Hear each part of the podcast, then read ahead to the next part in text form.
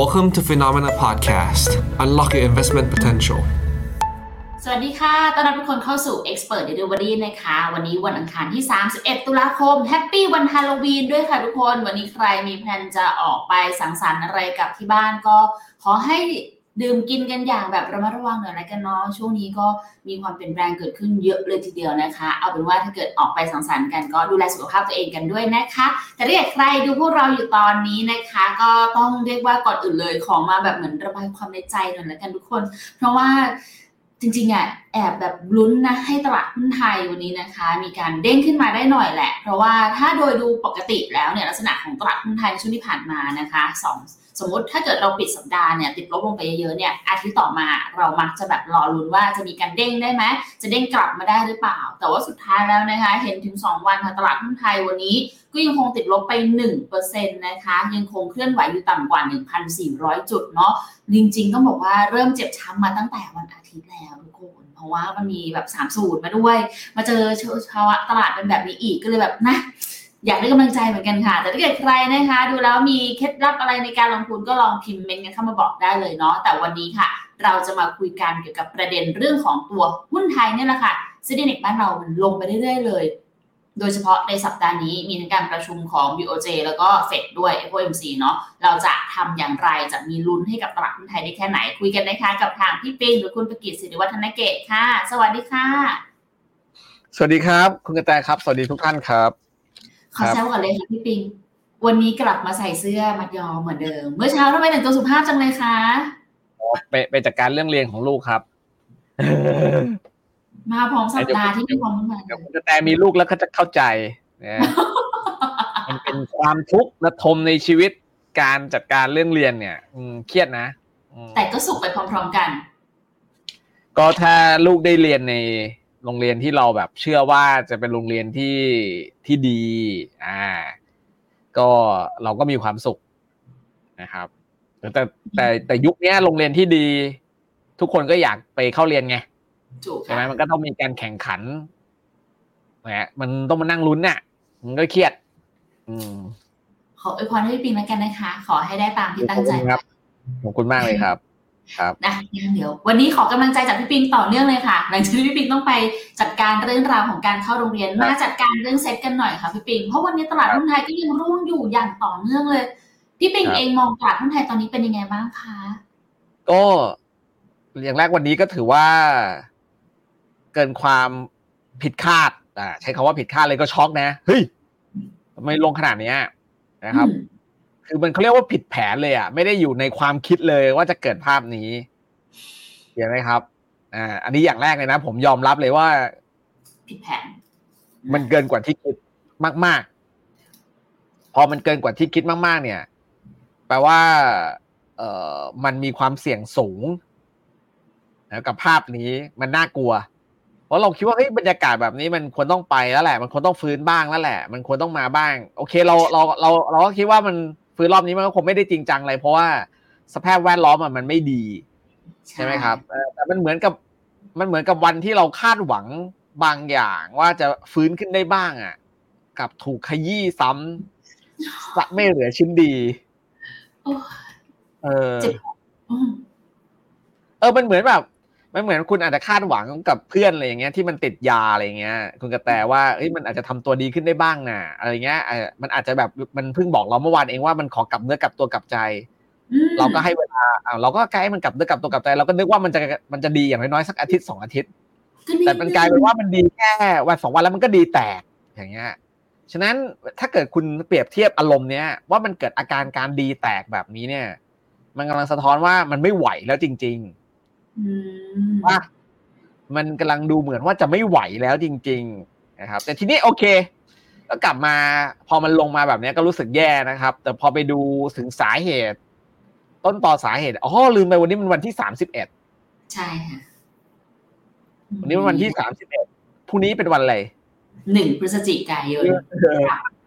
นะเพราะนี่ณวันสิ้นเดือนของเดือนถัดเอ่อเดือนหลังจากสิ้นไตรมาส ณวันวันสุดท้ายของเดือนหลังจากสิ้นไตรมาสโอเคไหมครับ เดือนหนึ่งผ่านไปหลังจากสิ้นไตรมาสอะมันเป็นวันที่ฝรั่งชอบ rebalance ปรับพอร์ตอ่ามันมีการปรับเพิ่มน้ำหนักอะไรเงี้ยคือมันนี้มันผิดปกติจริงๆนะอยู่ดีก็วูบหายไปเลยอย่างเงี้ยคือมันแล้วทั้งๆที่ก็ไม่ได้มีปัจจัยข่าวที่ทำให้เกิดแพนิคอะแต่มันเป็นการวูบนี้ก็น่าจะเป็นการเคลียร์ของบางอย่าง แล้วถ้าโอเค ถ้าเราเชื่อว่าวันนี้วันที่สามสิบเอ็ด นะฮะมันเป็นการปรับน้ำหนักบางอย่างของกองพวก global fund เนี่ย ก็น่าจะเคลียร์วันนี้ก็น่าจะจบละ ใช่ค่ะนี่อันนี้แต่ว่าพอไปดูตัวเลขต่างๆ ก็ไม่ได้สบายใจนะครับ เช่นฝรั่งก็ขายดูเดือด แล้วก็วอลลุ่มตลาดวันนี้ไม่ได้เยอะใช่โดยปกติแล้วถ้ามันมีการปรับพอร์ตหรืออะไรอย่างเงี้ยหรือ MSCI rebalance ก็ได้เนี่ยเฮ้ยวันนี้วอลลุ่มมันต้องเยอะหน่อย ใช่ค่ะ แต่วันนี้ value มูลค่าการซื้อขายตลาด โอ้ โอ้เย่สามจุดเจ็ดหมื่นล้าน เนี่ย ไม่ถึงโอ้สี่หมื่นอุบาทว์มาก ๆ เลยนะฮะ เออ ถ้าในระดับ 3.7 หมื่นล้านแบบนี้ แล้วก็ตลาดหุ้นไทยให้ performance ที่แย่แบบนี้ ถ้าถ้าตอนสมัยผมทำงานโบรกเกอร์นี่คือเครียดนะ ไม่รู้จะโดนไล่ออกวันไหนแล้วแบบเนี้ย อ๋อ volume trade มันน้อยเนอะคือคือแปลว่ากำไรทางรายได้บริษัทจะหายไป มากๆนะครับ แล้วก็บนการแข่งขันที่ยังในอุตสาหกรรมโบรกเกอร์ที่มันดุเดือดแล้วเจอแบบนี้อีก โอ้คนเป็นนักวิเคราะห์นะนะเวลานี้จะเครียดมากจะต้องถูกบีบ บีบให้แบบเฮ้ย you อะต้องช่วย marketing นะก็งงมันจะไปช่วยอะไรได้ตลาดมันไม่ดีช่วยอะไรไม่ได้เลยนะ เออแต่มันเหมือนแบบ marketing เครียดแล้วอะนักวิเคราะห์จะมาชิวๆกินเงินเดือนอย่างเดียวไม่ได้ มันต้องเครียดด้วย จริงถ้าเป็นอย่างนี้ตายทำให้ความรู้สึกว่าถูกบีบให้ตายอะ เออบรรยากาศไม่ดีเลยนะครับอะก็กลับมาว่ามูลค่าการซื้อขายมันสามจุดเจ็ดหมื่นล้านนะครับ มันดูไม่เหมาะสมกับถ้าจะบอกว่าวันนี้มันมีการ rebalance เกิดขึ้น หรือมันมีการปรับพอร์ตเพราะว่าถ้าจะมีอารมณ์นั้นอะ มันมูลค่าการซื้อขายมันต้องโดด มันต้องเยอะอืมอย่างไรก็ตามผมก็ไปดูที่ราคาปิด ช่วงราคาปิดเนี่ย volume มันเข้าเยอะครับ อ่าข่าวดีข่าวดี ข่าวดีเนี่ย ช่วงราคาปิดเนี่ย มูลค่าการซื้อขายเข้ามาตูมเดียวสี่พันแปดอืมตลอดทั้งวันเนี่ย โอ้โห มันเทรดกันบางมาก มันเทรดกันแค่สามหมื่นก็แปลว่า มันเข้ามาตูมเดียวช่วงปิดเนี่ยสิบเกินกว่าสิบเปอร์เซ็นต์อะโอเค แปลว่าเป็นไปได้แหละ วันนี้น่าจะเป็นเรื่องของการปรับพอร์ตของฝรั่ง ตลอดทั้งวันน่ะมันเคลียร์ของกัน โอเคไหมแต่ฮะเคลียร์แล้วเคลียร์จะน้อยนะ แม้ว่ามูลค่าการซื้อขายจะน้อยแต่ว่าผมลองแชร์ภาพได้ใช่ป่ะเนี่ย ได้ได้ได้ได้พี่ปีใช้ได้ค่ะเห็นป่ะเห็นท่อนสุดท้ายไหมอืมท่อนสุดท้ายเนี่ยคือมันเข้ามา 4.8 พันล้านนะครับอืมแล้วก็เอ่อตัวเอ่อวอลลุ่มเนี่ยอ่าก็กี่แสนหุ้นก็ว่าไป โอเคไหมฮะเออประมาณนี้ พอเห็นแบบนี้แล้วพอพี่หยงพี่ปิงผิดแผนไปเมื่อตอนเช้า แต่เริ่มเห็นวอลลุ่มเข้ามาในช่วงท้ายตลาด สรุปแล้วยังใช้แผนเดิมไหมคืออย่างแรกคืออย่างแรกเอาใหม่ ผมเรียบเรียงความคิดผมใหม่ เดี๋ยวฟังแล้วคุณกระแตอาจจะงงๆ เพราะว่าผมพูดวนไปวนมา คือผมคิดว่าเออวันนี้มันดูไม่ดีอ่าการลงแบบนี้ไม่ได้เรียกว่าดีแน่ๆนะครับ มันเป็นการลงแบบว่าสร้างความผิดหวังเรามากอะแล้วดูเหมือนว่ามันคงจะเละจริงๆก็แหละ อ่า มันอารมณ์แบบเดียวกับที่เรา เอ่อที่ผมบอกเปรียบเปรียบเทียบว่าเหมือนเพื่อนเราอะให้โอกาสมันแล้วใช่ไหมแล้วมันก็ แล้วมันก็ทิ้งโอกาสนั้นไปเออคือมันไม่ดีจริง ๆ แต่พอมานั่งสาวไปถึงสาเหตุเนี่ย มันก็เฮ้ยอาจจะเป็นเรื่องการปรับพอร์ตของฝรั่งก็ได้อะถัดมาเฮ้ยแนวความคิดว่าถ้าจะบอกว่าฝรั่งปรับพอร์ตมันดูแปลกๆ ตรงที่วอลลุ่มมูลค่าการซื้อขายอะมันน้อยไป แต่ถัดมาเฮ้ยแม้ว่ามันจะน้อย มันก็ยังพอมีอันนึงที่ทำให้เรารู้สึกสบายใจได้นะ คือช่วงคอมาเก็ตเนี่ย มันจัดไปเยอะ เออ โดยปกติแล้ววันสุดท้าย วันสุดท้ายของเออวันทำการวันสุดท้ายของเดือนถัดจากไตรมาสสามเนี่ย มันจะเป็นแบบนี้ เออ ก็เลยเป็นไปได้ว่าเออก็อาจจะเป็นเพราะฝรั่งมันเคลียร์จนแบบไม่รู้จะเคลียร์ไงมูลค่าการซื้อขายก็น้อยแรงแรงซื้อคนไทยก็ไม่เหลือแล้วไง อืมเออแต่ยังไงวันนี้ฝรั่งก็คงปรับพอร์ตนั่นแหละ ก็กลายเป็นว่าการเคลียร์ของของฝรั่งวันนี้อาจจะเป็นไปได้ว่า ก็เป็นช่วงปลายๆแล้วก็ได้อืมอ่าเราจะอธิบายภาพนั้นนะครับว่ามีโอกาสระดับหนึ่งแต่ไม่ใช่แบบเต็มร้อย มันก็ไม่ได้มั่นใจเต็มร้อยอ่าอันนี้อาจจะมีโอกาสปรับพอร์ต ทีนี้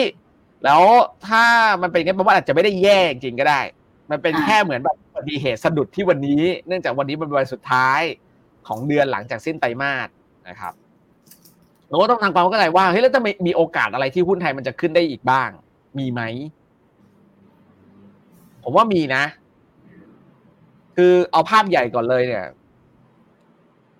ผมคิดว่าสินทรัพย์เสี่ยงอะมันมีโอกาสดีดตัวขึ้นในสัปดาห์นี้ สัปดาห์นี้เลยเหรอคะสัปดาห์นี้สัปดาห์นี้อ่าอย่างเช่นเมื่อวานดาวโจนส์บวก500ก็ตามคาดอืมแต่ว่าสวัสดีหุ้นไทยแม่งไม่ตามคาดก็แค่นั้นนะฮะ คือสินทรัพย์เสี่ยงเนี่ยมันมันมีโอกาสดีในสัปดาห์นี้เพราะว่าหนึ่งอะไรแรงบีบ แรงกดดันจากบอลยูอะมันลดลงนะครับอ่าบอลแรงบีบจากบอลยูลดลงนะครับ แล้วก็เอ่อดอลลาร์เนี่ย ผมเชื่อว่ามันก็จะอ่อนค่าลงมา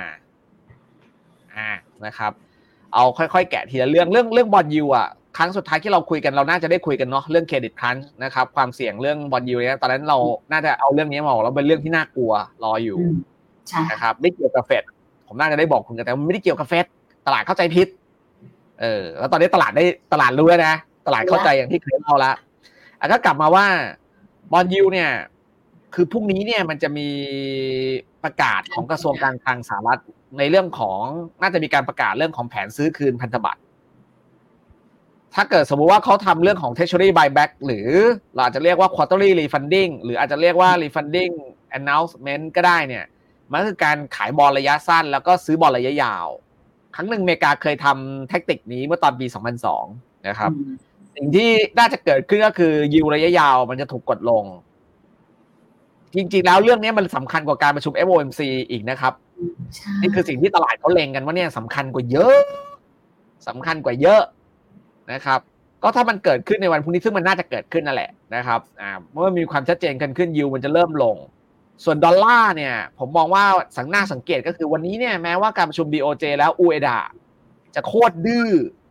นะครับคุณอูเอดาเนี่ยจะโคตรดื้อเหมือนเดิมนะไม่เลิก yield curve control นะครับแล้วก็ยังใช้ negative rate อยู่เหมือนเดิมแต่การปรับคาดการณ์เงินเฟ้อขึ้นเนี่ย มันก็เหมือนกับส่งสัญญาณไกลๆว่าก็มีโอกาสที่จะการประชุม BOJ ในช่วงเดือนธันวาในช่วงเดือนธันวาเนี่ยก็น่าจะมีการเลิก yield curve control อยู่ดี ฉะนั้นแล้วเยนเนี่ยแม้ว่าวันนี้จะอ่อนค่าขึ้นไปเกินกว่า150เยนต่อดอลลาร์อีกครั้งก็พร้อมโดนคิวอะก็พร้อมโดนลากลงมาต่อ ฉะนั้นดอลลาร์เองก็เชื่อว่าน่าจะถูกถ่วงด้วยเรื่องนี้ได้นะครับเอ่อแล้วถ้าดอลลาร์อ่าสมมุติว่าบอลยูไม่กดดันละสินทรัพย์เสี่ยงน่าจะมา แล้วดอลลาร์อ่อนเนี่ย บาทไทยอะ มันก็จะแข็งค่าขึ้นโดยว่าทีเนี้ยบาทไทยอะ มันมีอยู่สองพอยที่จะเป็นปัจจัยบวกพอยแรกเป็น ตัวเลขเศรษฐกิจวันนี้รายงานออกมาเฮ้ย ขาดดุลบัญชี เออเกินดุลบัญชีเดินสะพัดอะสามพันสี่ร้อยล้านเหรียญนะ เอ้ย มันเยอะมากเลยนะครับเคลียร์ปะมันเยอะมากอะตลาดมันคาดการณ์แค่ว่าจะเกินดุลแค่สองพันกว่าล้านเหรียญเดือนที่แล้วเกินดุลแบบจุ๋มจิ๋มมากเดือนที่แล้วน่าจะเกินดุลไม่เกิน ไม่เกินพันมั้งนะครับเดี๋ยวผมดูตัวเลขก่อน คือเดือนที่แล้วอะจุ๋มจิ๋มมาก เดือนที่แล้วสี่ร้อยเดือนที่แล้วสี่ร้อยเดือนเนี้ยเขาคาดว่า เดือนกันยาเขาคาดว่าจะเกินดุลสองพันหนึ่งเอ้ยนี่เอาของจริงมามันสามพันสี่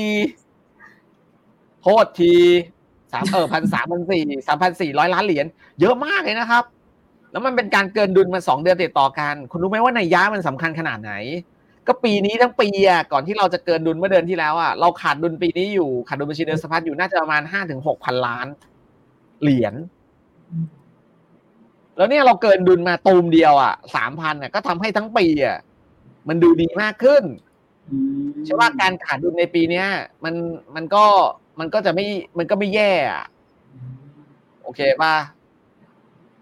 นะครับ เดี๋ยวผมขอดูก่อนว่าปีนี้ทั้งปีเราขาดดุลเท่าไหร่ โอเค ได้ค่ะ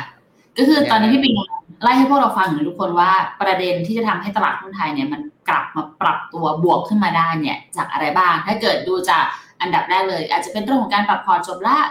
หลังจากนี้ก็เห็นโอกาสเด้งขึ้นมาได้บ้าง เพราะว่าไม่ว่าจะเป็นทางฝั่งตัวสหรัฐอเมริกาเองที่มีการทำ treasury buyback ด้วย แล้วก็บัตรไทยเองก็มีโอกาสกลับมาแข่งค่าได้ด้วยจากเรื่องของการเกินดุลเฉพาะนั่นเอง ตอนนี้สรุปตอนนี้เท่าไหร่คะพี่ปิงเดี๋ยวสักครู่นะครับ ได้ค่ะเออแต่ประเด็นนี้ไม่ได้ ไม่ค่อยมีใครพูดถึงวันนี้นะหรือว่าแต่ไม่เห็นเองว่ะ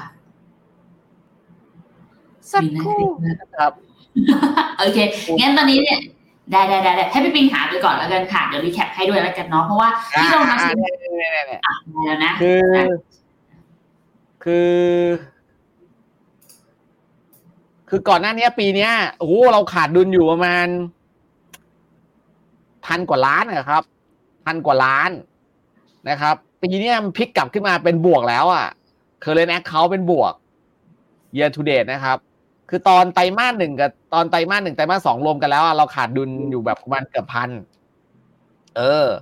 นะครับ แล้วปีที่แล้วอะ เราก็ขาดดุลบัญชีเดินสะพัดเนี่ยนะครับ เอ่อทั้งปีเนี่ย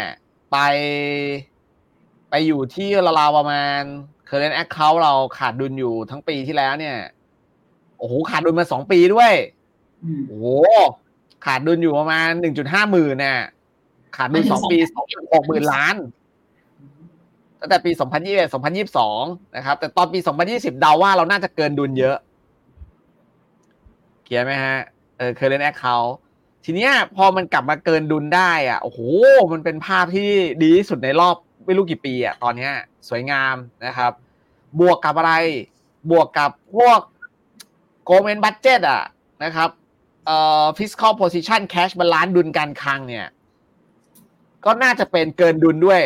นะครับ debt financing แล้วนะฮะ โอ้โห เกินดุลด้วย ก็แปลว่าภาพของการขาดดุลแฝดอะไม่มี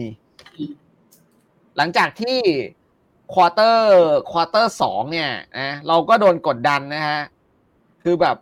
ขาดดุลการคลังด้วย primary balance เนี่ย โอ้โห ขาดดุลนะฮะ เอ่อ budget balance ก็ขาดดุล เห็นไหมแล้วก็มาเจอขาดดุลบัญชีเดินสะพัดด้วย เราจะเรียกว่า twin deficit ขาดดุลแฝดตอนเนี้ยการเบิกจ่ายงบประมาณกับการจัดเก็บรายได้เราไม่ได้ขาดดุลในช่วงนี้นะครับ แล้วก็ไม่เกิดแล้วก็เอ่อเกินดุลบัญชีเดินสะพัดด้วยโอ้มันเป็นภาพที่ดีมากๆ มันก็จะได้ต้องเป็นตัวกดค่าเงินบาทให้แข็งค่าลงมานะครับอันนี้ก็ต้องขอไปด้วยที่เมื่อกี้มีสุญญากาศเพราะว่าต้องขอดูข้อมูลนะครับอืมมีเป็อันนนี้คือปัจจัยแรกเกินดุลบัญชีเดินสะพัดอีกปัจจัยหนึ่งอะก็คือเรื่อง e-digital wallet อะอืม ชัดเจนคุณคุณกระแตไม่ได้ ใช่ค่ะ พี่ปิงก็ไม่ได้ค่ะว่าไม่ไม่ผมอาจจะได้ก็ได้เออไม่มีตังค์ติดตัว โดนยึดทรัพย์ภรรยายึใช่ดค่ะเขาดูกันเปเมนต์ของพี่ค่ะ คือคือ คือแบบ เออดิจิตอลวอลเล็ตอะไซส์ห้าแสนห้าจุดหกแสนล้านอะมันมันไม่ไปมันไปไม่ถึงอยู่แล้ว ทีเนี้ยมันก็จะเหลือแค่แบบ เฮ้ยเออ ลองลงมา เช่นอะตัดที่รายได้ห้าหมื่นขึ้นไปไหมหรือจะตัดที่รายได้สองจุดห้าหมื่นต่อเอ่อเงินเอ่อเงินเดือนสองจุดห้าหมื่นคือไม่ว่าจะสองจุดห้าหมื่นหรือห้าหมื่นล้านอะมันเออหรือห้าเงินเดือนห้าหมื่นเนี่ยมันต้องใช้งบตั้งสี่แสนล้าน ผมก็เชื่อว่าหามาไม่ได้ แน่แน่แน่แน่แน่แน่ๆเพราะไม่มีรัฐวิสาหกิจไหนหรือธนาคารไหนมีปัญญาที่จะให้กู้ได้ขนาดนั้น แล้วเอ่อคุณอาจจะกู้จากรัฐวิสาหกิจส่วนหนึ่งคุณจะไปตัดลดงบจากงบประมาณน่ะก็ยากอยู่ดี เพราะมันติดเงื่อนไขว่างบลงทุนในแต่ละปีต้องยี่สิบเปอร์เซ็นของ government budget ทั้งหมดนะครับ เออ แล้วคุณจะมากู้กู้แหลกแหวกสะบัด ให้มันเป็นหนี้สาธารณะปูดขึ้นมา มันก็ติดเงื่อนไขอีกนะว่า คุณสามารถก่อนหนี้สาธารณะเพิ่มได้ครับ แต่มันก็ติดอยู่ดีว่าคุณก็ต้องปีปีหนึ่งอะก็ไม่ต้องไม่เกินห้ามกู้เกินกว่า 20%ของ government budget อยู่ดีเชื่อปะเออ มันติดกรอบกฎหมายตรงนี้อยู่วันนั้นปีแล้วทุก ๆ ปีเราก็กู้อยู่แล้ว ปีละสี่แสนห้าแสนล้าน เพื่อเอามาโปะกับงบ งบที่ต้องใช้ในแต่ละปีสามจุดสามล้านล้านบาทเนี่ย มันจะไปกู้เพิ่มที่ไหนเพื่อเอามาใช้เงินอีเตอร์วอลเล็ตมันมันติดกรอบกฎหมายไปทุกๆทางอะ ติดไปหมดอะนะครับนั้นสี่แสนล้านก็ไม่ไหว อาจจะเกลี่ยเป็นในเอ่อกระจายไปเอ่องบประมาณแต่ละปี จะเกลี่ยอย่างนั้นไหม แล้วร้านค้าที่ไหนมันใครมันจะยอมสี่ปีกับการรอคอยเงิน มันเกลี่ยเกลี่ยรอเขาไปเบิกเขารอเขาจะเอาเงินจากรัฐใครมันจะไปยอมไม่ใช่จำนำข้าวนะเว้ยเออ ที่จะไปดองกันได้อะนะครับ ก็โปรเจกต์มันมีปัญหา ผมว่าสุดท้ายแล้วมันจะจบแค่อะไร มันจะจบที่คนที่ต่ำกว่าขีดเส้นความยากจนนะฮะเอ่อมีบัตรสวัสดิการแห่งรัฐ ก็มีอยู่ 13 ล้านคนก็ใช้เงิน 1.4แสนล้านบาท เพราะฉะนั้นความกังวลว่ารัฐบาลจะต้องมีการก่อนหนี้แล้วก็ออกบอลเป็นจำนวนมากเนี่ย มันไม่ทำได้ง่าย ๆแล้วอะนะครับ ก็แรงบีบที่กระที่ทำให้เงินบาทมันพุ่งจาก 35.5 ไป 36 ไป 37 ก่อนหน้านี้เนี่ย มันก็ไม่ใช่มันก็ต้องเป็นตรงข้ามดิผมว่ามันไม่ได้ติดอย่างนั้นแล้วอะนะครับ แล้วตอนนี้มันก็กลับลงมาต่ำกว่า 36 จริง ๆ ต่ำแล้วตอนตอนที่มันสามเจ็ดผมก็บอกไปแล้วว่าเอ้ยผมไม่เชื่อมันจะไปสามแปดว่ะ ผมว่ามาสามหกง่ายกว่า แล้วมันกลับมาสามหกแล้วมันน่าจะไปสามห้าจุดห้า เขียนว่าคือมันคือมันเหตุผลมันให้อะก็คือดูบัญชีเดินสะพัดเรามันเกินดุลรุนแรงมากนะ แล้วก็มาเจอเรื่องของนโยบายภาครัฐดิจิตอลวอลเล็ตอืมชัดเจนแล้วว่าทำบ่ได้ทำได้ไม่ตามที่บอกไว้เขาใช้คำว่าอะไรนะพี่บิ๊กภาษาเขาภาษาเขาเรียกว่าทำไม่ได้แล้วแบบเนี้ยก็ก็น่าจะเป็นดิจิตอลวอลเล็ตมินิดิจิตอลวอลเล็ตแล้วกันอ่าต้องตั้งชื่อใหม่แล้วอ่า ต้องตั้งชื่อใหม่แล้ว แล้วก็ไม่ทันหรอกพฤษภาคมนี้ก็ยังยากอยู่ เพราะว่าระบบมันไม่เอื้อนะครับ ก็รวมๆแล้วตรงเนี้ยมันน่าทำให้บาทอะต้อง strong ขึ้น แล้วบาท strong ขึ้นเซ็ตซึ่งโดนขยี้ซะป่นปี้ซะขนาดนี้ลงสองร้อยจุดในสองเดือนอ๋อพูดอีกทีหนึ่งนะพูดช้าๆชัดๆอีกทีหนึ่งนะ ลงสองร้อยจุดในสองเดือนลงมาสิบกว่าเปอร์เซ็นต์ในสองเดือน ไม่อยากจะสบถเป็นภาษามอนเตเนโกรเลยว่าคือแม่งเกิดอะไรขึ้นเนี่ย อันนี้ภาษาสองร้อยจุดในสองเดือนนะครับคือมันโอเค เราอาจจะมันลงมาก็เพราะว่าพื้นฐานเรามันไม่ดี valuation มันแพง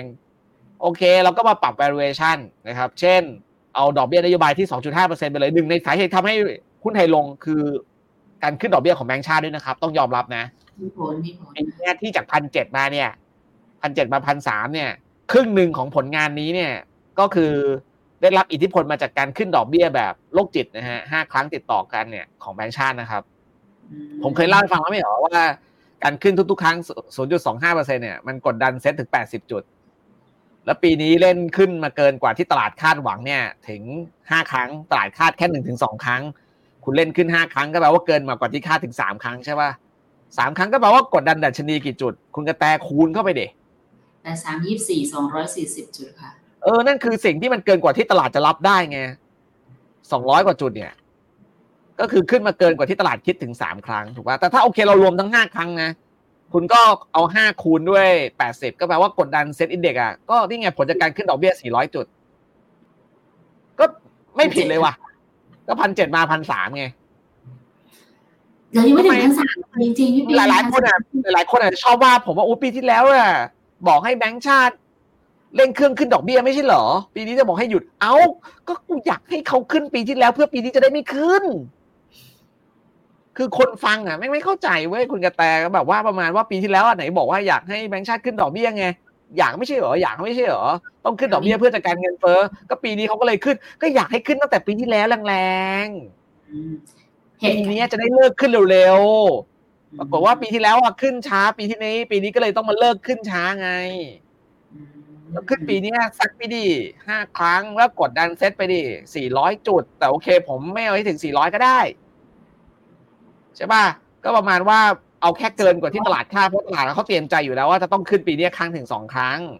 แต่มันเวอร์มาอีกสามครั้งไงนี่ประเด็น ฉะนั้นโอเคผมก็ปรับสมมติฐานเอาดอกเบี้ยตามแบงก์ชาติเลย 2.5เปอร์เซ็นอะแล้วก็เอา earning ห่วยๆ ไปเลย ปีนี้เอาแค่ 1.1 ล้านล้านบาท ห่วยมากเลยนะล้านล้านเนี่ยนะครับ เราจะบอกอุ้ยกำไรเกินหนึ่งล้านล้านไม่ดีตรงไหนโอ้โหคุณดูจำนวนบริษัทจดทะเบียนในตลาดหุ้นไทยก่อน คือมันเยอะขึ้นมากๆไงมันอะไรก็ไม่รู้บริษัทมันเยอะกำไรมันก็ต้องเพิ่มขึ้น แต่มันไม่ได้หมายความว่ามันโตมันโตเข้าใจความหมายไหมครับ มันได้เพราะว่ามันมีเข้ามา listed มากขึ้น นะครับทีเนี้ย1.1ล้านล้านมันคิดออกมาเป็น EPS แค่87.5บาทต่อหุ้น ซึ่งเป็นระดับที่ต่ำที่สุดในรอบ5ปีอืมน่าห้าปีเองเหรอพี่บิ๊ก EPS เรา87.5บาทนี่ต่ำที่สุดในรอบ5ปี ตอนนั้นนึกว่าเป็นหลักสิบปีเนี่ยแค่ห้าปีเองเหรออัคะนนี้เป็นผลตอบแทนอ๋อผลตอบแทนตลาดหุ้นไทยอะมันต่ำที่สุดในรอบ10ปี ปีเนี้ยผลตอบแทนนะเออผลตอบแทนตลอด10ปีอะปีเนี้ยมันติดลบอืมผลตอบแทนตลอด10ปีคือติดลบหนัก ตอนนี้ คือแปลว่า10ปีผ่านไปไม่เหลืออะไรเลยแหลกสลายลงไปกับตา ไม่เหลืออะไรเลยสิบปีก็ยังเหลืออยู่บ้างแต่เหลือน้อยลง ไม่เหลืออะไรเลย เออ ทีนี้กลับมานะครับกลับมาว่า เออปรับปรับปรับปรับปรับกดลงมา คุณรู้ไหมว่าเป้าหมายสิ้นปีเซ็นดีเด็กอยู่ที่ไหนก็ยังอยู่ที่พันสี่ร้อยหกสิบเนี่ย อันนี้มองแบบมองแบบแย่ๆเลยนะ เอาพันสี่ร้อยหกสิบนะครับ ปีหน้าก็พันห้าร้อยหกสิบอืม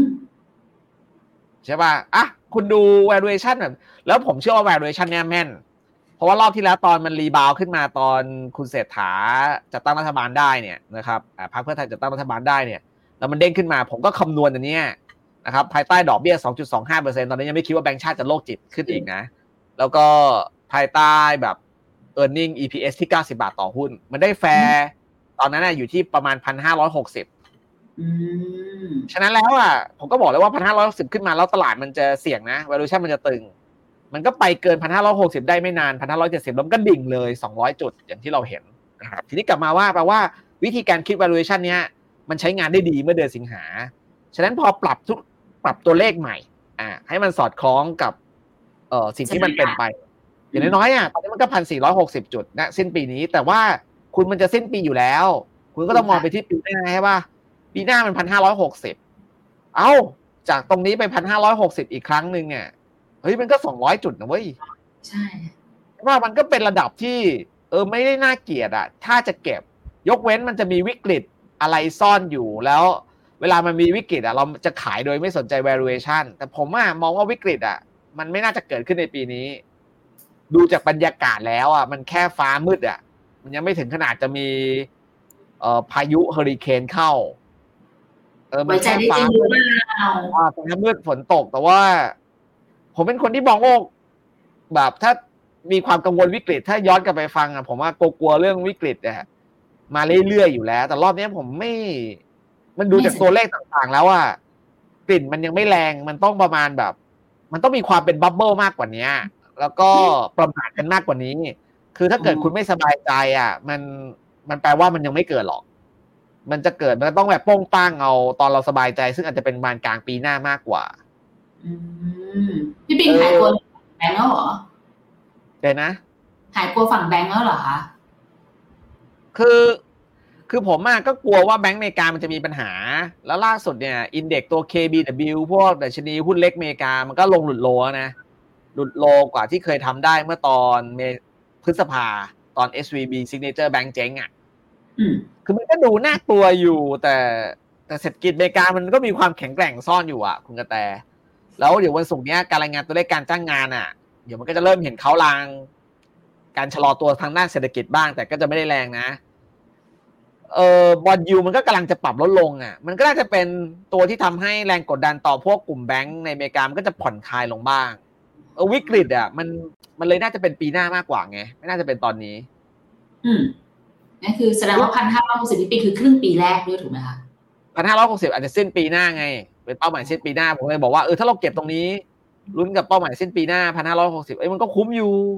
อืมสองร้อยจุด ก็คุ้มอยู่ เอองั้นตอนนี้ถ้าเกิดเห็นลงมาแบบนี้เนี่ย การมี safety ไว้ในกองทุนอยู่ เธอเราค่อยๆเฉลี่ยเฉลี่ยสะสมไปเรื่อยๆค่อยๆทยอยทยอยไป เป็น timing ที่ใช่แล้วเหรอคะพี่ปิงเออได้นะ ผมว่าได้ ได้ได้ได้ คือจุดอ่อนของเมืองไทยตอนนี้มันอาจจะมีจุดอ่อนอยู่สองเรื่องใหญ่ๆนะครับ ก็คือ growth กับ liquidity โอ้โห growth เนี่ย growth เนี่ยมันคาดหวังยากมากเลย เพราะดูจากการทำงานรัฐบาลแล้วก็ผ่านไป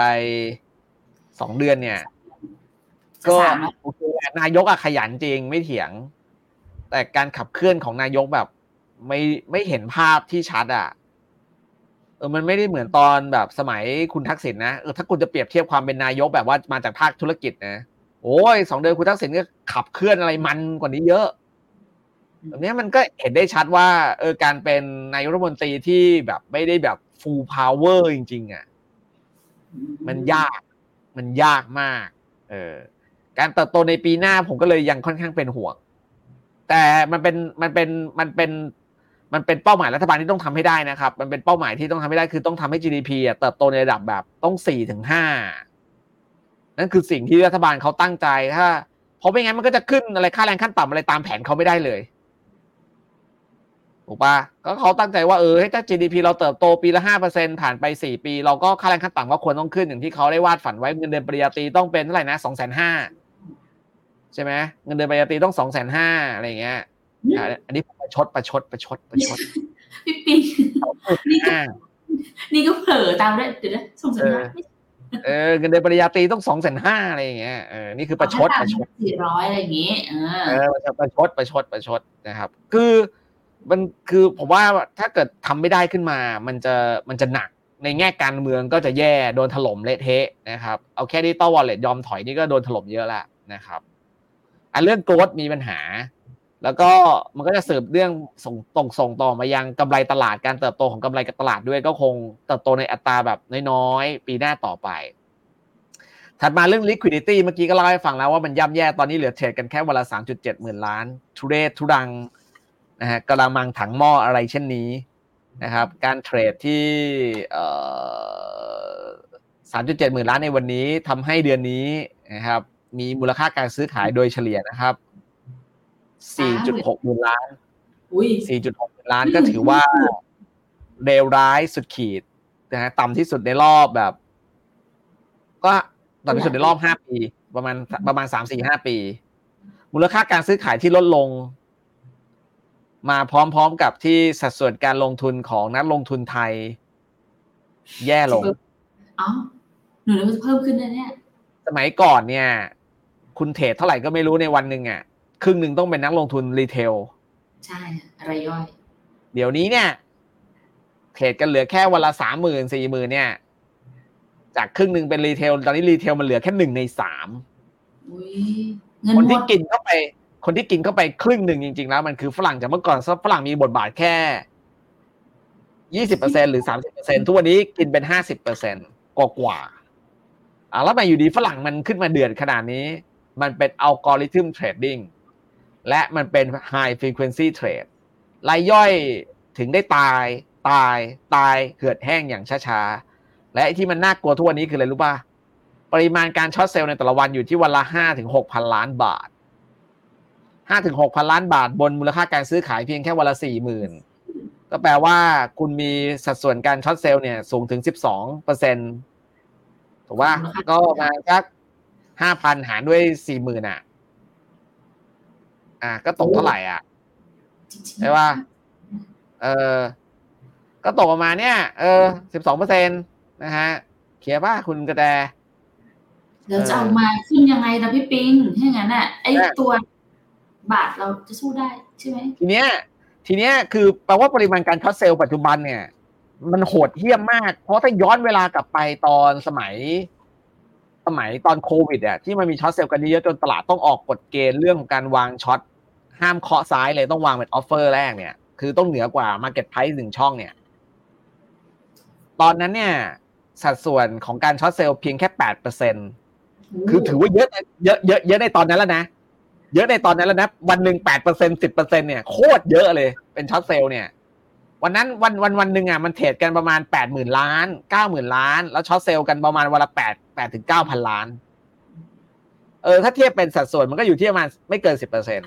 แต่ทุกวันนี้เนี่ยshort sell กันสิบสองสิบสามสิบสี่สิบห้าเปอร์เซ็นตลาดยัง เออ ไม่มีอะไร ไม่มีอะไร ปัจจัยทุกอย่างยังดี ไม่มีอะไร ไม่มีอะไรได้ยังไง ในเมื่อกฎเกณฑ์ที่คุณให้มันมาเนี่ย มันเอื้อให้เขาฆาตกรรม retail อยู่อะ หรือเป็นไปได้ไหมคะพี่ปิงว่าการที่ปริมาณ short sell มันเยอะขึ้น เพราะว่านักลงทุนเริ่มเรียนรู้ผังของที่ก็ได้ก็ได้ก็ได้ แต่คุณเข้าใจป่ะว่าคุณต้องทุกอย่างมันต้องมีความมันต้องตอบได้ในตัวเลขดิปริมาณ short sell สูงขึ้น volume แต่สูงแต่ volume เป็นต่ำลง แล้วก็สัดส่วนการเทรดของ retail แย่ลง เอาแปลว่าแปลว่า short sell นี่เป็น retail มา short เหรออืมอืมก็แอบยากมันเห็นภาพก็รู้แล้วมันไม่ใช่ retailล แล้วใครช็อตอะอ้าวก็ฝรั่งมาไงสัดส่วนของสัดส่วนของฝรั่งอะมันเติบโตขึ้นแล้วเพราะว่าการเติบโตของฝรั่งมันนำมาซึ่งการ short sell ที่เยอะขึ้น ใช้อัลกอริทึมมากขึ้น high frequency trade มากขึ้นการ short sell สูงขึ้น แล้วรายย่อยมันจะเอาอะไรไปสู้ล่ะครับแล้วรายย่อยควรทำยังไงดีครับก็ไม่ต้องเล่นหุ้นไทย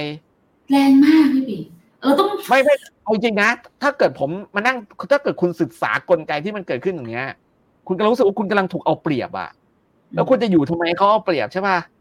คุณก็ต้องสั่งสอนคนที่เขาออกกฎกติกานี้แล้วอะว่ามันในเมื่อคุณไม่ออกกฎกติกาให้เอื้อกับการลงทุน คุณเอื้อให้กับอีกฝั่งหนึ่งอะแล้วคุณจะอยู่ทำไมอะกก็ไปหาตลาดที่โอกาสมากกว่าถูกไหมคะเอออืมคือเข้าใจป่าว่าตอนนี้การช็อตเซลล์อะ มันควรต้องออกกฎได้แล้วว่า กลับไปใช้เหมือนตอนโควิดก็ได้ มาตรการนั้นถือว่าทำออกมาได้ดีนะครับ เพราะว่ามันทำให้ปริมาณการ short sell หายไปเลยอืมวางแค่วาง offer แรกอะก็เห็นได้ว่าว่า พอคุณออกกฎเกณฑ์นั้นอะ มันก็จะไม่มีการถล่มราคาเกิดขึ้นไง short sell ก็จะหายไป แล้วทำไมณวันนี้ที่ตลาดหุ้นไทยมันโดนขยี้แล้วขยี้อีกเนี่ยทำไมคุณไม่ออกกฎนี้มา เพื่อจะได้เลิกการที่ต้องมานั่งปาขายเพื่อเก็งกำไรขาลง ดูบนสภาพคล่องที่มันน้อยแบบเนี้ย คนยิ่งตกใจอะ เวลาหุ้นวูบอะ หรืออันนี้ก็ว่าเป็นตลาดที่มีประสิทธิภาพแต่ถ้ามันไหเป็นแบบนี้คุณจะเล่นทำไมรายย่อยก็ไม่ควรอยู่ในตลาดที่มันไม่เอื้อกับคุณแบบนี้แล้ว ผมก็เชียร์เลยนะ ถ้ารายย่อยจะไปเล่นตลาดอื่นบอกได้เลย ก็กติกามันไม่เอื้ออืมแต่ว่าคนคนละภาพกันนะทุกคนพี่ปิงมองว่าเซตมีโอกาสขึ้นได้นะ เพียงแต่ว่าด้วยรูใช่ก็ถามผมไงว่าเสน่ห์ในระยะยาวเป็นไงไม่ดีอืมก็มันมีปัญหาคือ growth กับ liquidity แต่ถ้าโอเค ถ้าเกิดมองในแง่ valuation อะณตอนนี้มันก็ถือว่าถูกขยี้มาจนแบบ เออ ถ้าเป้าหมายปีสิ้นปีหน้ามันพันห้าร้อยหกสิบก็ไปได้อืมอะงั้นตอนนี้สิ่งที่นักลงทุนควรทำทั้งต่อตลาดหุ้นไทยและต่อพอร์ตตัวเองอะค่ะพี่ปิงก็ต้องปรับพอร์ตดีๆ เน้นปันผลเข้าไปเยอะๆ ยิ่งราคาแบบนี้ต้องหาปันผลเข้าพอร์ตเยอะๆ ครับ ใช้ defensive เข้ามาช่วยก็ยังเชื่อว่าหุ้นไทยมันควรเด้งขึ้นบ้างนะ มันต้องกลับไปหนึ่งสี่หนึ่งสี่แล้วก็หนึ่งสี่หกศูนย์อะไรอย่างเงี้ย มันควรต้องกลับไปได้อะอืมถ้าปีนี้กลับไม่ถึงหนึ่งสี่หกศูนย์ก็คือน่ากลัวเลยค่ะถูกไหมคะ น่ากลัวยิ่งกว่าไม่ไม่ไม่ไม่ไม่ไม่ไม่ มันแค่เป็นแนวต้านของปีมันไม่ถึงก็ได้ อ๋อโอเคเออแล้วมันเป็นลุ้นปีหน้าก็ได้อืมอ่างั้นเคล็ดลับแรกไม่ใช่เคล็ดลับสิแต่อันแรกเลยที่นักลงทุนควรทำคือปรับพอร์ตโดยให้ในพอร์ตเนี่ยมีหุ้นที่เป็นปันผลมากขึ้น ใช่ มีสาเหตุไหมคะว่าทำไมถึงต้องเลือกปันผลตอนนี้ อ้าวไม่งั้นคุณจะไปหวัง return จากอะไรอะ ไปหวังตอบแทนจากอะไรอะทำไมไม่เหลือแล้ว cap gain คุณจะหวังจากอะไรแค่ไม่ต้อง growth ก็ไม่มีเก็บว้ liquidity ก็ไม่มี แล้วพอดีหุ้นปันผลในบ้านเราหลายตัว มันผ่านร้อนผ่านหนาวมาเยอะ มัน revenue มันก็เสถียรแล้วแหละ earning มันก็มาเรื่อยๆ มันอาจจะไม่ได้มีการเติบโตดีก็จริง แต่มันจ่ายปันผลคุณแน่อืมๆเออก็เน้นไปที่ทางนั้น แล้วก็ยิ่งคุณได้ราคาต่ำใช่ป่ะ อย่างเช่นยิวมันก็จ่ายเรื่อยๆอะมันดิวเดนยิวมันก็จะสูงขึ้นโดยธรรมชาติไงเออแต่เดี๋ยวนี้ที่ผ่านไปดูหุ้นปันผลบ้านเราเจ็ดแปดเปอร์เซ็นกลับมาอีกรอบเนาะพี่ปิง ใช่ เพียบ โอ้เพียบเลยอะอืมหาง่าย แล้วก็เออร์เน็งก็ไม่ได้ถึงขนาดจะดรอปลงแค่มันไม่โต ไม่เป็นไปตามคาดเฉยใช่ๆอืมอะงั้นอันแรกต้องมี defensive อะต้องมี dividend มากขึ้นสองคืออะไรดีคะ เอาอะไรออกเอ่ออย่างที่สองก็คนต้องมองทางเลือกอื่นในการลงทุนนะครับ เช่น DR DRX ถ้าเกิดคุณอยากให้พอร์ตคุณไปกับการเติบโตคุณมองที่ต่างประเทศดีกว่าไหม เช่นตอนเนี้ยหุ้นจีนหุ้น tech จีนเนี่ยหลาย ๆ ตัวมันก็อยู่ในโซนต่ำแต่มันมีการเติบโตที่ดีกว่าอาลีบาบาเงี้ยอืมยกอาลีบาบา ซึ่งมันเป็นอีคอมเมิร์ซขนาดใหญ่ในโลกเทียบกับอะไรครับ กลุ่มค้าปลีกในบ้านเราทำไมคุณต้องไปเอากลุ่มค้าปลีกในบ้านเราทำไมคุณไม่ไปเอาอาลีบาบา อืมเจ้าแล้วใหญ่คุณไปก็ไปซื้อ DR ได้ใช่ไหมใช่ไหมครับ หรือคุณอาจจะไปซื้ออะไรครับ พวก Big Tech ในอเมริกายังไงมันก็long term growth อยู่แล้ว พวกนี้อืมอืมไปมองภาพของธีมการลงทุนที่ต่างประเทศมากขึ้นใช่ไหมคะใช่ใช่ใช่ใช่ใช่ก็พยายามหาแสวงหาโอกาสอื่น ๆ ที่อย่ามาฝังตัวอะไรกับอยู่เมืองไทย พูดในฐานะที่แบบเออก็ยังเอ่ออันนี้ก็ยอมรับค่ะ กองเซฟตี้เป็นกองทุนแรกในชีวิตที่จะซื้อพี่ปิงก็จะมีความผูกพัน bias อะไรนิดนึง แล้วเป็นไงมั่งตอนนี้ ก็ ก็หนักก็หนักก็ยอมรับว่าหนักค่ะ แต่ว่าอ่าแต่แต่แต่แต่ได้กำไรมาแล้วรอบหนึ่งต้องบอกอย่างนี้ก่อน เพราะลงมาอ่าอ่าอ่าก็ก็ทำผ่านไปตามเป็นปีแหลกสลายลงไปกับตา หรือเพียงน้องน้องแก้มเออกับน้ำทะเลเท่านั้นไม่รู้อะไรเลยก็ยังเหลือพี่ปิงไม่ใช่ไม่เหลือเลยก็ยังมีเหลืออยู่บ้างอะอ่าเหลือเหลือเหลืออะงั้นไปไปเทคเทคอเมริกาหรือไปหุ้นจีนก็ได้ถูกไหมคะที่เป็นคอมเมอร์สแต่คือตอนนี้มันผมว่ามันเริ่มมันเริ่มแบบ ต้องเราต้องแสวงหา แล้วก็หุ้นจีนก็อย่าไปรังเกียจรังงอนมันมากนะครับ เอออย่าไปรังเกียจมันมาก เพราะว่า เขาก็จะอัดสติมูลัสแพ็กเกจขนาดใหญ่อะแล้วก็รอบนี้เอาจริงนะเปลี่ยนตัวผู้ว่าธนาคารเปลี่ยนตัวผู้ว่า PBOC ก็แล้วเปลี่ยนตัวรัฐมนตรีครั้งก็แล้วคือน่าจะเอาจริงอะกับการกระตุ้นเศรษฐกิจอย่างน้อยๆอาจจะไม่ขึ้นนะ แต่ว่าผมว่ามันเป็นทางรอดของพอร์ตได้ เพราะมันลงมาต่ำแล้วก็สินทรัพย์เสี่ยงอื่นๆ ทั่วโลกอะมันกำลังแย่ไง แต่ว่าส่วนใหญ่นักลงทุนบ้านเรามีจีนอยู่เยอะมากนะคะพี่ปิง หมายถึงว่าจะมีคนเพิ่มอีกถือว่าเราใช่เราก็อาจจะถัวได้เพราะตอนนั้นเราจะเข้าผิดเวลา แต่ณเวลาเนี้ยผมว่ามันเป็นเวลาที่ต้องลองอีกสักครั้งโอเคงั้นพรุ่งนี้จัดไปค่ะอะอเมเทคอเมริกาหุ้นจีนก็น่าสนใจ ยุโรปต้องเอาลงไหมคะ หรือว่าญี่ปุ่น เพราะจริงๆ ปีนี้ญี่ปุ่นก็ทำ performance ได้ดีในช่วงต้นไม่เอาปีแพนะงแล้วไม่เอาแพงแล้ว ถ้าเกิดคุณจะเอาของแพงแล้วแบบลุ้นดี ๆ ได้มากกว่า ผมว่าคุณไปที่อินเดียอืมอืมคุณ ไปที่อินเดียดีกว่านะครับอืมอินเดียพี่ปิงให้น้ำหนักปัจจัยบวกเรื่องไหนที่สุดคะสำหรับอินเดีย การเติบโตโอ้ปีที่แล้ว GDP โตเจ็ดอีกเงี้ยใช่ไหมก็ร้อนแรงนะแต่ว่าหุ้นมันก็ขึ้นมาเยอะใช่ไหมครับอืมอ่าขึ้นมาเยอะตอบรับกับเรื่องดีๆ ไปเยอะ แต่ตอนนี้มันกำลังเริ่มย่อไงฉะนั้นในช่วงที่มันย่อๆมา คุณก็เน้นอินเดียได้ เก็บเข้าไปรอบที่แล้วพี่ปิงมีพูดถึงเวียดนามด้วยนะ รอบนี้เวียดนามก็เอาได้แต่ว่าหลังๆ มันงองแงมันมีปัญหาเรื่องสภาพคล่องอีกแล้วคือเล่นแล้วมันกุ้มใจอะ เวียดนามอะ มันงองแงบ่อยเอาจริงน่าเบื่อ ก็คือให้หยุดไปก่อนถูกไหมคะมีในพอร์ตได้แต่ไม่ต้องเพิ่มถูกไหมหรือว่าใช่ใช่ใช่คือกราฟไม่ดีเลยนะบอกได้เลย เวียดนาม หรือว่าควรเอาออกล่ะถ้างั้น มัน long term growth ผมก็ยังเชื่อว่ามันจะไปได้อะ มันมีโอกาสเติบโตได้ดีกว่าเมืองไทยด้วยอะ แต่มันติดแค่ปัญหาเรื่องสภาพคล่อง แล้วถ้ามันจะลอยลงมาเรื่องสภาพคล่องจริงแล้วมันอาจจะเป็นโอกาสในการเคาน์เตอร์ก็ได้ แต่มันต้องรอรอจังหวะหน่อยต้องคืยากอหน่อยผมว่าจะเอาก็เอาได้แต่มันรอขอรอดูก่อนคือกราฟมันไม่สวยอะคุณกระแตขอรอดูก่อน อืมแล้วเมื่อกี้ไม่พูดถึงที่บอกว่าแพงแล้วควรจะเป็นอันอื่น แต่ไปแอบนึกถึงอีกหนึ่งสินทรัพย์พี่ปิงทองคำทองคำก็ขึ้นไปเยอะนะสองร้อยเหรียญทองคำเนี่ย โดยตามหลักแล้วอะถ้าเวลาดอกดอลลาร์แข็ง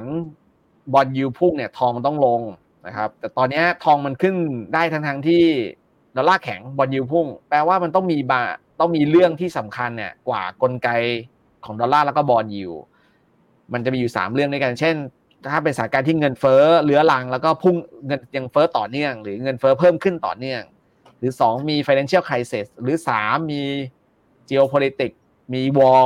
world war หรือจะอะไรก็ได้แล้วแต่เนี่ยนะฮะเกิดขึ้น เออทองมันก็จะมา แล้วตอนนี้ทองมันมาแบบนี้แปลว่ามันกำลังบอกว่าโลกใบนี้กำลังมีความเสี่ยงในสามเรื่องนี้แรงๆอยู่ เออ แล้วมันก็เป็นแล้วมันก็เป็นอย่างนั้นจริงอิสราเอลฮามาสผมว่ามันเป็นเรื่องใหญ่นะครับ แล้ว financial crisis ก็จ่ออะมันพร้อมมีเรื่องอะ เพราะว่าตอนเนี้ย unrealized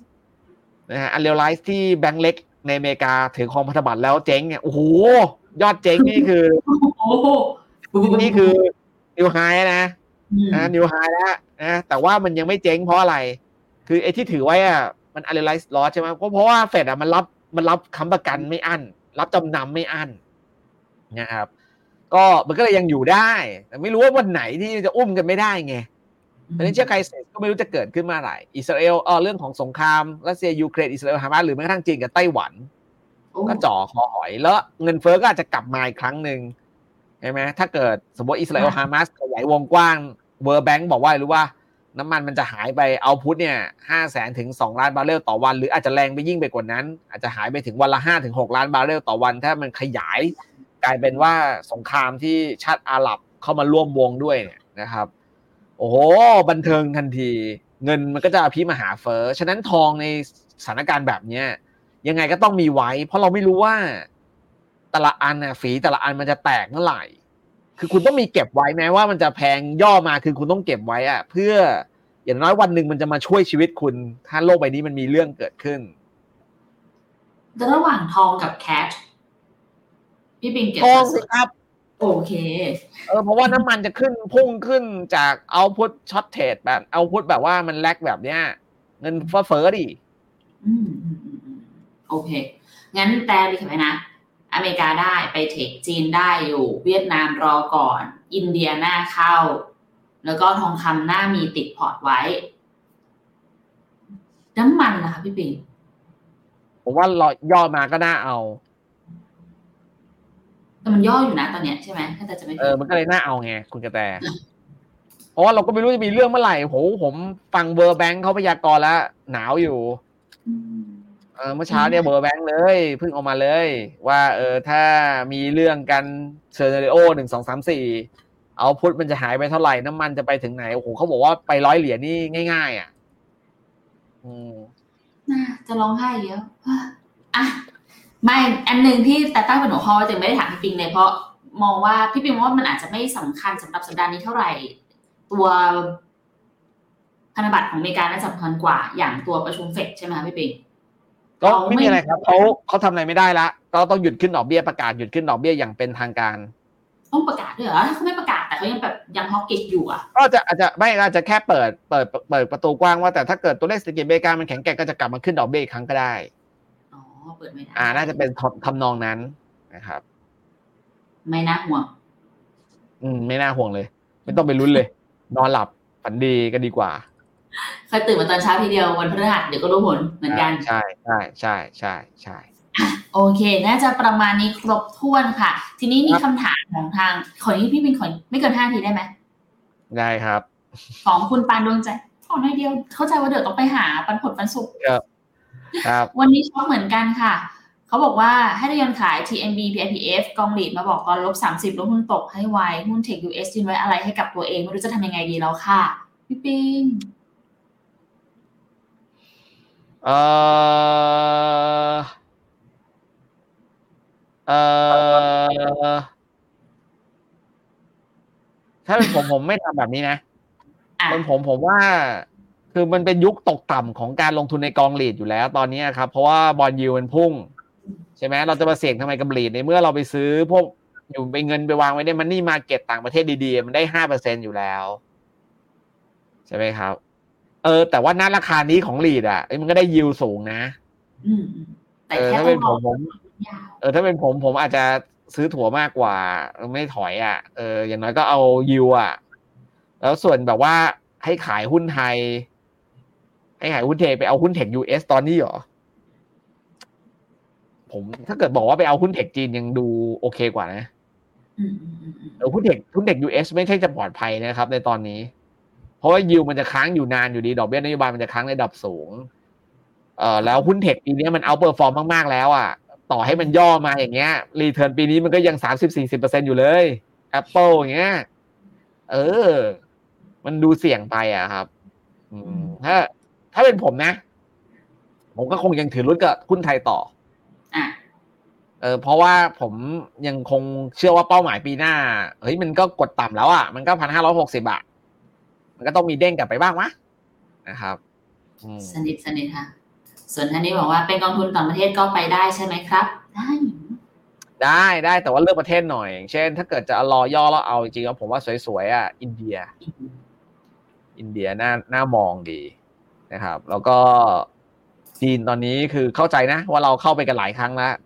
แต่มันก็ยังน่ามองอะณณวันนี้นะคือคุณผมมากเกลียดมันมาตั้งแต่ต้นปีแล้วนะกองจีนเนี่ย คือปีที่แล้วทำผมเจ็บบ้างไงปีตั้งแต่ต้นปีผมเกลียดแต่ตอนเนี้ยผมอะเฮ้ยคิดว่าต้องเอา จากอันเดอร์เวทมาเป็นนิวทรัลแล้วใช่ไหมคะเออประมาณนั้นเริ่มเป็นนิวทรัลโอเคค่ะ อันนี้ถามบิตคอยบ้างพี่ปิง น่าจะเก็บกว่าทองไหมครับในยุคนี้คือผมว่ามันน่าจะตอบรับกับเรื่องของ backlog ETF ไปเยอะแล้วอะครับ เออนะครับก็ก็เก็บได้อะเออมันก็ยังดีกว่าเก็บหุ้นนะ ดูกราฟแล้วมันก็ยังไปได้แหละเออแต่ว่าแต่ผมว่ามันตอบรับกับเรื่อง backlog ETF ไปเยอะนะครับแต่การบิตคอยต้องดีๆทุกคนเขามีปัจจัยเฉพาะตัวอยู่เยอะนะ แล้วเขามีแบบครับสไตล์ครับขึ้นลงที่นั่นมากโกลบอลบอลควรเข้าไหมคะ ยังครับ รอก่อน โอเค ส่วนอันนี้ถามชัดๆแต่ตอบยากนะพันธบัตรมีฟองสบู่ไหมครับอืมณตอนนี้ไม่มีอะครับ ตอนนี้ไม่มีใครเอา รอลุ้นปีหน้านั่นแหละค่ะทุกคครันบอะน่าจะประมาณนี้ค่ะพี่ปิงอยากจะฝากอะไรถึงพวกเราไหมคะ มาเดือนละครั้งเนี่ยเลย เออเหนื่อยดีฮะ วันนี้อืมมออกกำลังกายแต่ว่าเหนื่อยหรือสู้ๆครับ เอาเป็นว่าผมว่าหุ้นไทยมันควรต้องมีเด้งบ้างแหละ เออ ประมาณนั้น แล้วก็ได้แตหวังว่าตลาดหลักทรัพย์อะจะเข้าใจหัวอก แล้วก็ลงทุนรายย่อยบ้าง อย่าได้ให้มีกฎเกณฑ์อะไรที่เอื้อกับ พวก high frequency trade หรือ algorithm trade ที่มันจะมาช็อตเซลล์อะไรได้ง่าย ๆ แบบนี้อีกเลยอืมไม่ดีเลย จริง ๆ นะจ้ะครับ โอเค ประมาณนี้พี่ปิงอย่าเศร้าสิพี่ปิงต้องไปจัดการวางแผนกับเรื่องการเรียนรู้ต่อนะห้ามแล้วห้ามแบบพลังดรอปลงไปไม่ครั้งหน้ามาอัปเดตกันนะว่าสุดท้ายแล้วได้โรงเรียนไหนนะคะ ได้ครับ ขอบคุณมากครับ โอเคค่ะ วันนี้ขอบคุณพี่ปิงและขอบคุณทุกคนด้วยนะคะสำหรับการคดูรับในวันนี้ไว้เจอกันใหม่ในครั้งหน้า สวัสดีค่ะ ครับ สวัสดีครับ f i n o m e n a e x c l u s i v e บริการที่ปรึกษาการลงทุนส่วนบุคคล ที่จะช่วยให้เป้าหมายการลงทุนของคุณ เดินทางสู่ความสำเร็จ ไม่ว่าคุณจะเป็นนักลงทุนสายไหน เริ่มต้นที่ 5 0 0 0 0 0 บาท สมัครเลยที่ f i n o m e f i n o m e n a e x c l u s i v e หรือ line at f i n o m e n a p o r t คำเตือน ผู้ลงทุนควรทำความเข้าใจลักษณะสินค้า เงื่อนไขผลตอบแทน และความเสี่ยงก่อนตัดสินใจลงทุน